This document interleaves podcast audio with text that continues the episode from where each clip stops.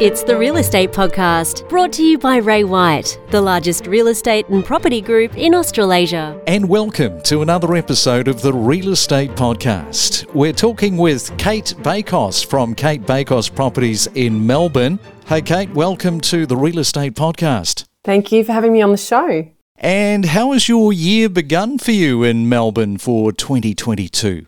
Well, it's been an interesting start. We had a really heady finish, and, then, and that was because we had so many auctions and all of our campaigns were really pushed to the back of the year because of our extended lockdowns. And so we saw a lot of activity, but also the buyer to seller ratio eased a little bit in buyers' favour. But the, the start of this year is not really reflecting that.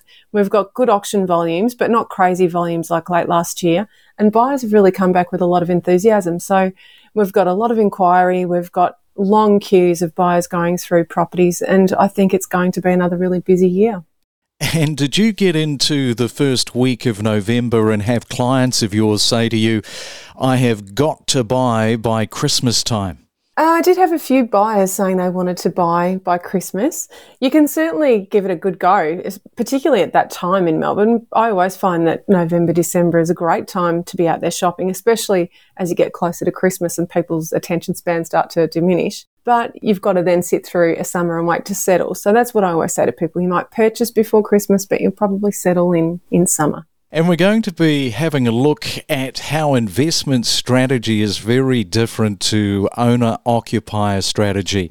And of course, essentially, it depends on what you intend to do with them. If you buy a home or an apartment and intend to live in it, then that's obviously called an owner occupied property. If you plan to rent it to tenants or flip it, it's considered an investment. So, mm. Cate, explain to our audience the strategy difference and the, I guess, the more nuanced aspects to investment strategies? It's a great question. I love this topic. When you're purchasing a home, you've got to make sure you get your criteria right. And the criteria should definitely be defined by you, not by someone with an investor hat on. While people like to think that the home that they're buying will deliver them really good capital growth, ultimately it's about longevity and loving your home. So it's a very emotionally driven approach, and people really have to tap into what they want be prepared to do a little bit of feasibility analysis. So have a look at some recently sold properties and just be really certain that you're circling the right areas with the budget that you've got in mind. And so the investor brief, full of emotion and sometimes it requires compromise. Whereas the investment approach, it shouldn't be compromise. It should be all about the numbers. So you know what sort of budget you're working to, you know what sort of performance you want out of the asset, whether it's capital growth or lots of rental return and not so much capital growth or something in between. You also have to take into account the vacancy rates and what sort of tenants you're getting in the area and what the, the common tenant tenure periods are. So it's a very numbers driven approach. And as soon as an investor's putting on any kind of emotional hat and looking at the property with, you know, stars in their eyes, they're probably starting to make mistakes without even knowing it. So that's the, the difference between setting your strategy. If it's investment, it can't be emotional. It has to be very pragmatic. Yeah, it's, a, it's an interesting point because analysis and feasibility, when you have something like an investment property, as you say, it's less emotional. But I just wonder, versus the home occupied type of investment, a lot of the times the analysis and the feasibility is really lacking, isn't it? It is indeed. It's a, a common issue that I see out there. And setting a budget is critical to being successful in securing a property and avoiding the whole missing out. So, understanding how to appraise a property and set a budget is really important.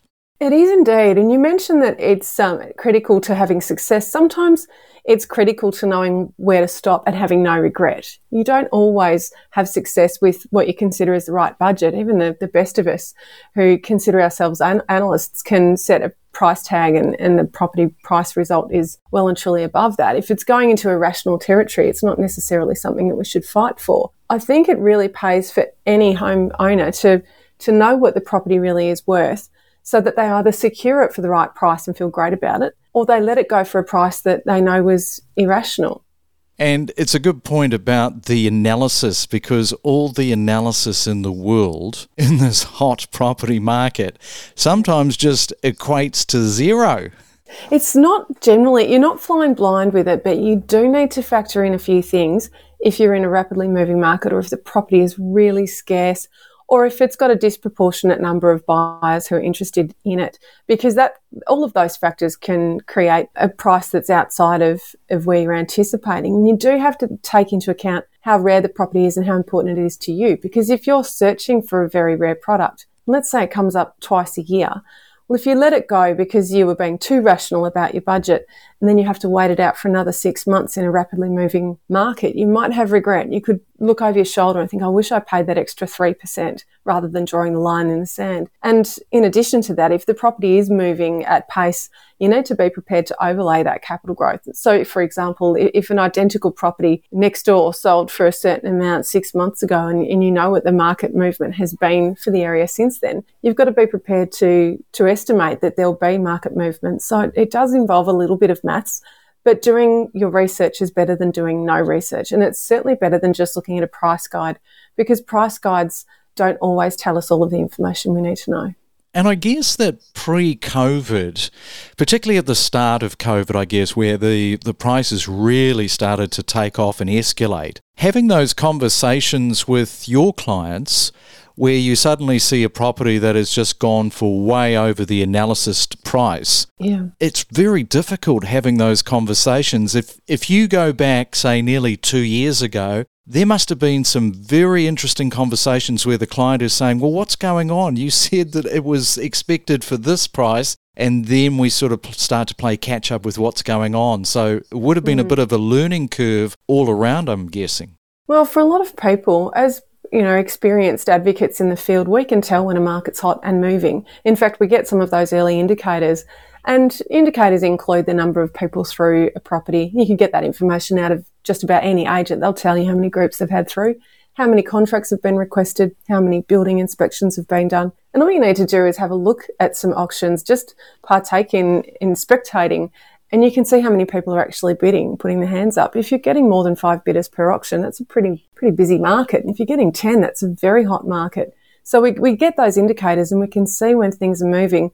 I know that it's always easier to look back in the rearview mirror and say, well, we've done you know, 15.1% for the year 2021, but you can feel whether it's a neutral or a, a rapidly moving market. And what about, say, the first half of 2022? Any sort of predictions? Do you want to be game enough to throw in a prediction? I'm always game enough to throw in predictions as long as I can explain, you know, the basis for my prediction. And I think we'll have an interesting year this year because we've got a federal election. And it's a bit different to the last federal election we had. We had credit issues and a few other crises going, like a banking royal commission. And in particular, we had a lot of tax reform on the table that was looking like it, it could have been likely and it spooked a lot of people. But we saw a total drop in enthusiasm from investors and from homeowners, and the market did drop off and bounce back very quickly as soon as we got our surprise Liberal victory election result. But I think, like any federal election, people will get a little bit nervous the closer we get. They usually sit on their hands for a bit. So I am predicting that there might be some buyer opportunity in April, May, maybe.